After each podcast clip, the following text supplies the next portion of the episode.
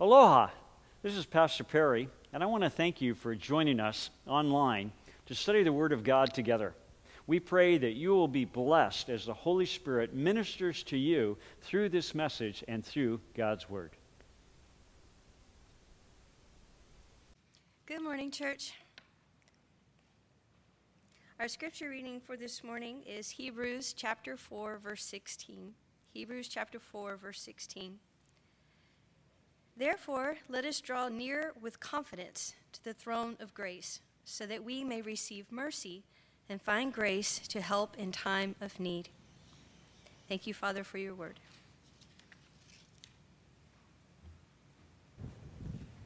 Stacy, thank you for doing our scripture reading today. As you just read, Stacy read, and we read, we can come to our Lord in our time of need. Well, let's, let's come to Him in prayer as we look into His Word today. let's pray together. Our Father, who art in heaven, hallowed be thy name. May thy will be done on earth as it is in heaven. Lord, give us this day our daily bread. And Lord, we ask that you would forgive our trespasses, as we also forgive those who have trespassed against us. Lead us not into temptation, but deliver us from evil. For thine is the kingdom, and the power and the glory forever. Lord, we bring to you our needs and you tell us that we can, and we can ask for daily bread. And Lord, we often see that as physical need, which we have, but it's also emotional and spiritual need that we have as well. And so we ask you to meet our spiritual and emotional needs as well as our physical needs. We thank you that you do forgive sin, and Lord, bring to mind anything that is in our hearts that needs to be brought to you, that you might forgive it and cleanse us, Lord.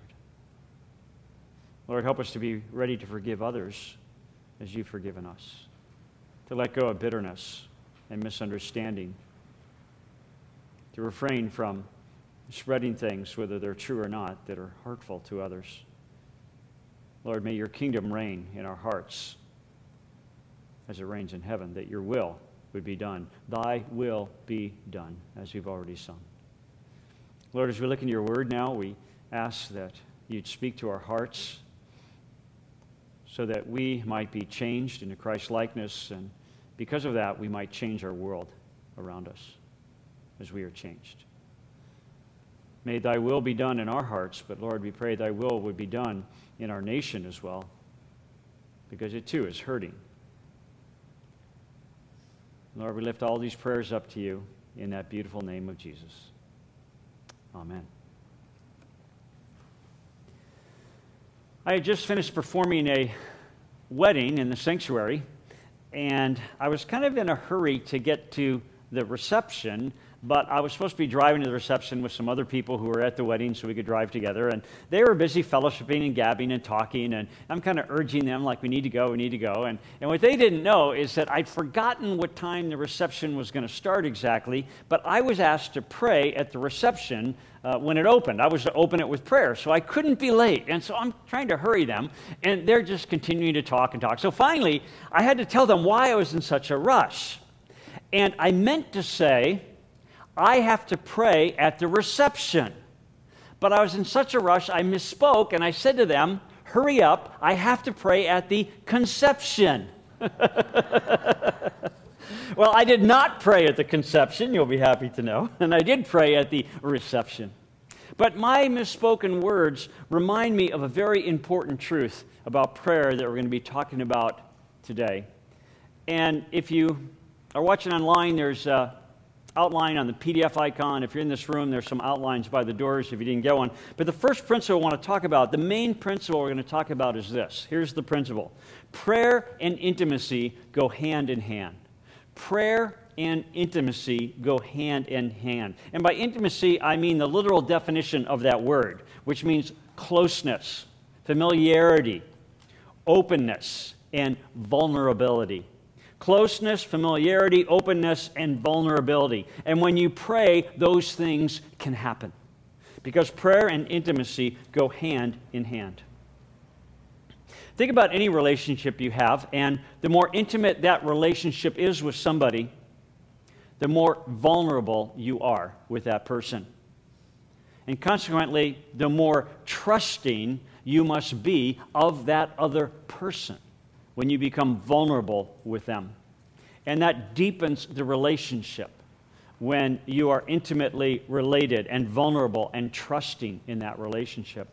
But if you break that trust, you injure the vulnerable party and you immediately shut out intimacy. It ends immediately. One of the beauties of prayer is that in prayer you can safely be your most vulnerable. You can share with God things that you may not share with anyone else, and you are safe. God will never break your trust. God will never turn your intimate prayers into something that he gossips about. God will never minimize your pain. God will never minimize your feelings. He won't ridicule you. He won't say that's foolish, that's stupid, or you're ignorant. He won't say you should know better. You can go to God with your real self. The safest place in the world for you to bring your feelings and emotions and your heart is to God in prayer. The principle that we're talking about is prayer and intimacy go hand in hand. And today we're going to talk about two applications of this. And the first application, if you're looking at your notes, is this number one, your prayers create intimacy with God. Your prayers create intimacy with God. But that's only true if you are authentic with God. You have to be authentic. You have to share with Him what's truly in your heart, showing Him your true self and how you really, really feel. Take, for example, when a young man is courting a young woman. If he just tells her the words that she wants to hear, that she's been longing to hear, but those words aren't really in his heart, then he's being deceitful. He's being cruel. He's being hurtful. And that's not true intimacy. And when we go to prayer, we're not supposed to say the things we think God wants to hear. We need to say the things that are in our heart. C.S. Lewis put it this way C.S. Lewis said, We must lay before God what is in us, not what ought to be in us. To lay before God what is in us, not what ought to be in us. We can be intimate with God. We can share with really in our hearts. Look at the prayers in the Bible of Moses of Job, of David, even of Jesus. They are raw, they are real, they are relevant. They share what is really in their hearts, not what maybe they think God wants to hear. These are authentic prayers recorded for us in the scriptures. I don't know if you've ever struggled with some of the Psalms in the book of Psalms. I have. And I read those and I, I go, wow, I, I don't get how this could be in the Bible. And I didn't understand the book of Psalms until someone pointed out to me that the book of Psalms are unedited prayers. They are spiritual journals of people praying. It's not saying that you should pray with their content, it's just exposing their hearts and showing us how they prayed. Take, for example, Psalm 137. We call these imprecatory Psalms. Psalm 137 in verse 1, it says, By the rivers of Babylon, there we sat down and wept when we remembered Zion. You might recall that the Jewish people had been taken captive from Zion, which is another name for Jerusalem, their capital, and they've been taken to Babylon by King Nebuchadnezzar. And they're going to be in exile for 70 years because of their disobedience to God, and God told them it'll be 70 years. And it says, We are by the rivers of Babylon, Tigris and Euphrates rivers. and we are weeping with sadness when we think about what's happened. And then let's jump down to verse 7. Here's the prayer Remember, O Lord, against the sons of Edom. And the Edomites were enemies of the Jews. Remember, O Lord, against the sons of Edom, the day of Jerusalem, who said, Raze it, raze it. Now that's an odd English word. It sounds like raise, sounds like raise. R I R A I S E means to raise up, to build up. Raze, R A Z E, means to tear down. And here they are saying, our enemies are saying on the day of Jerusalem, tear down, tear down. They are rooting for the Babylonians to destroy Jerusalem to its very foundation, verse 7 says. And then verse 8, O daughter of Babylon, you devastated one, how blessed will be the one who repays you.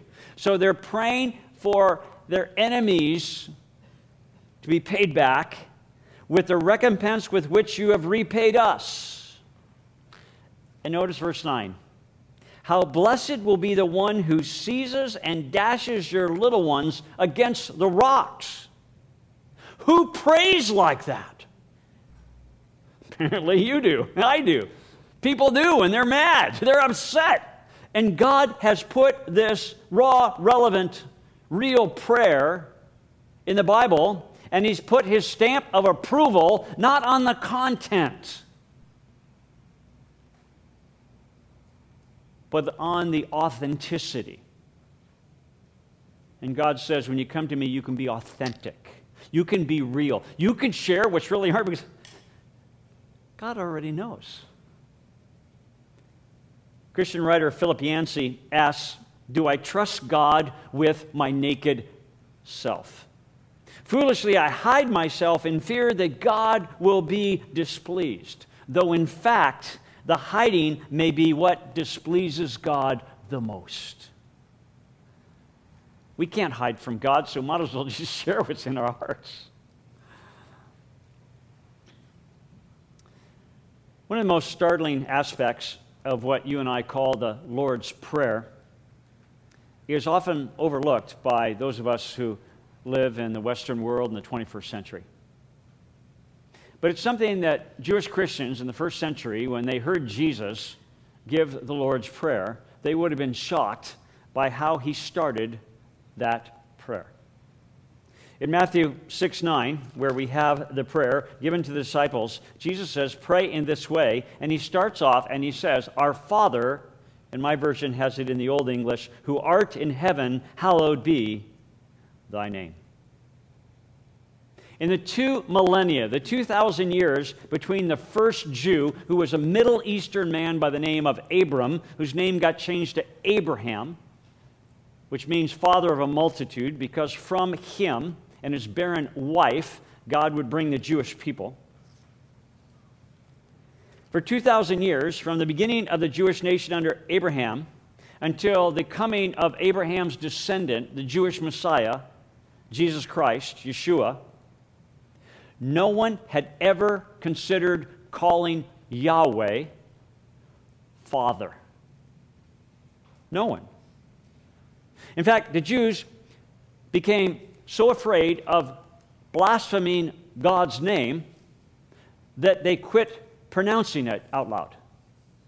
In fact, to this day, we have no idea how to pronounce the personal name of God given to Moses in Exodus chapter 3. We know the consonants, YHWH in English, but we don't know the vowels. And so it's sometimes pronounced Yahweh or pronounced Jehovah which is more of a German pronunciation of Yahweh. But we don't know how they pronounced it because they were afraid to pronounce God's word. You see, to the Jewish believer of Jesus' day, the fathers were Abraham, Isaac, Jacob, and Jacob's 12 sons, from whom came the 12 tribes of Israel. These were the fathers. They were called the patriarchs, the fathers. But no one ever considered calling Yahweh Father. To them, that would be blasphemy. They wouldn't even mention his name. And yet, in just one word, Jesus changed all that, telling us to pray to God as our Father. Not as Jesus' Father, but as our Father. And by teaching us to pray that way, Jesus revealed to us a whole new relationship that you and I have with the Creator of the universe.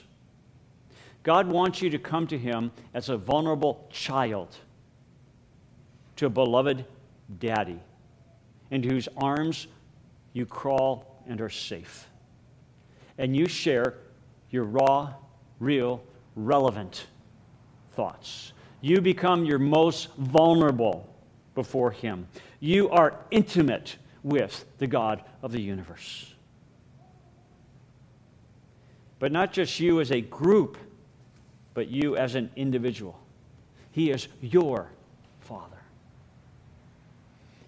In the Old Testament, to come into the presence of God meant almost certain death. Only the high priest was allowed to go into the Holy of Holies, and he could only go there one day of the year.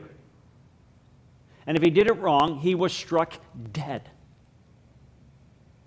And that all changed through Jesus and the passage that we looked at earlier in Hebrews chapter 4. Picking up in verse 14. We're told in Hebrews 4:14 we have a new relationship because we have a new high priest who is Jesus, who gives us access to God. Since then we have a great high priest who has passed through the heavens, Jesus, the Son of God. Let us hold fast our confession.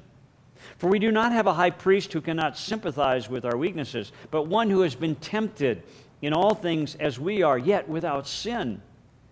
And notice verse 16 let us therefore draw near with confidence to the throne of grace.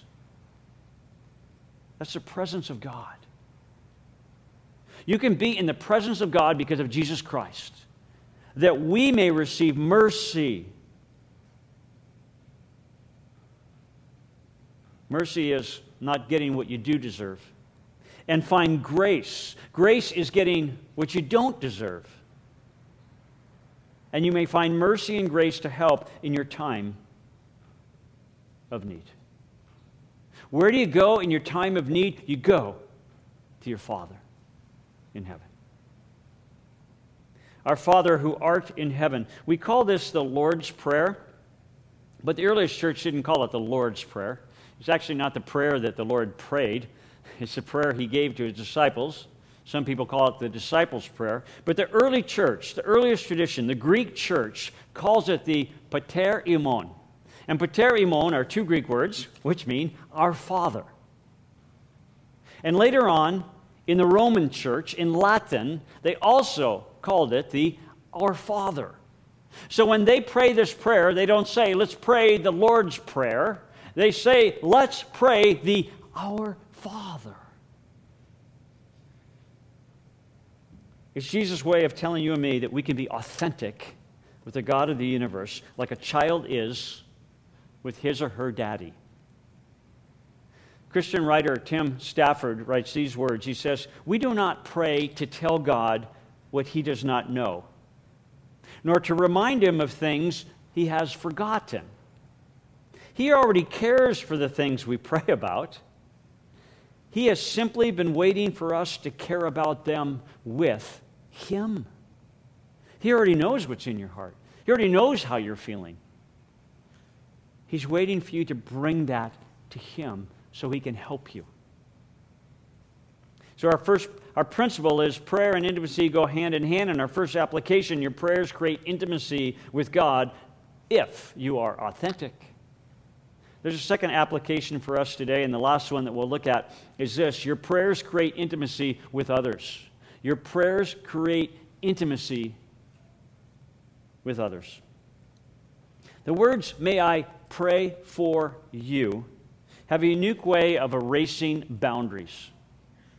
Doesn't matter if they're cultural boundaries, social boundaries, ethnic boundaries, gender boundaries, age boundaries, whatever they are. When you say, May I pray for you, you immediately are offering your heart to someone and asking them to offer you their heart. Things that someone might never happen to share with even a close friend,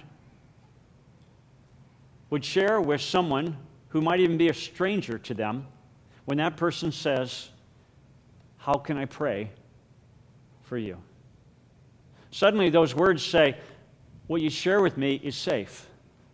What are your needs? What's in your heart? And two people sharing what is real and raw and relevant and authentic. And when you ask somebody, May I pray for you? you need to recognize that as a holy moment when they tell you what they want you to pray about. Praying for another person places their fragile heart into your praying hands. They're becoming their most vulnerable with you. Don't misuse it, don't abuse it. Keep it confidential. Keep it continually before the Lord. Jesus' half brother, James, has some helpful advice on prayer in James chapter 5. And he talks about praying for people when they're at their most vulnerable, when they're hurting emotionally or physically and or spiritually. And in James chapter 5 verse 13, James says, "Is anyone among you suffering?" I think we could word it this way. Is anyone among you not suffering? Everyone suffers. He says, "Let him pray." Is anyone cheerful? Let him sing praises.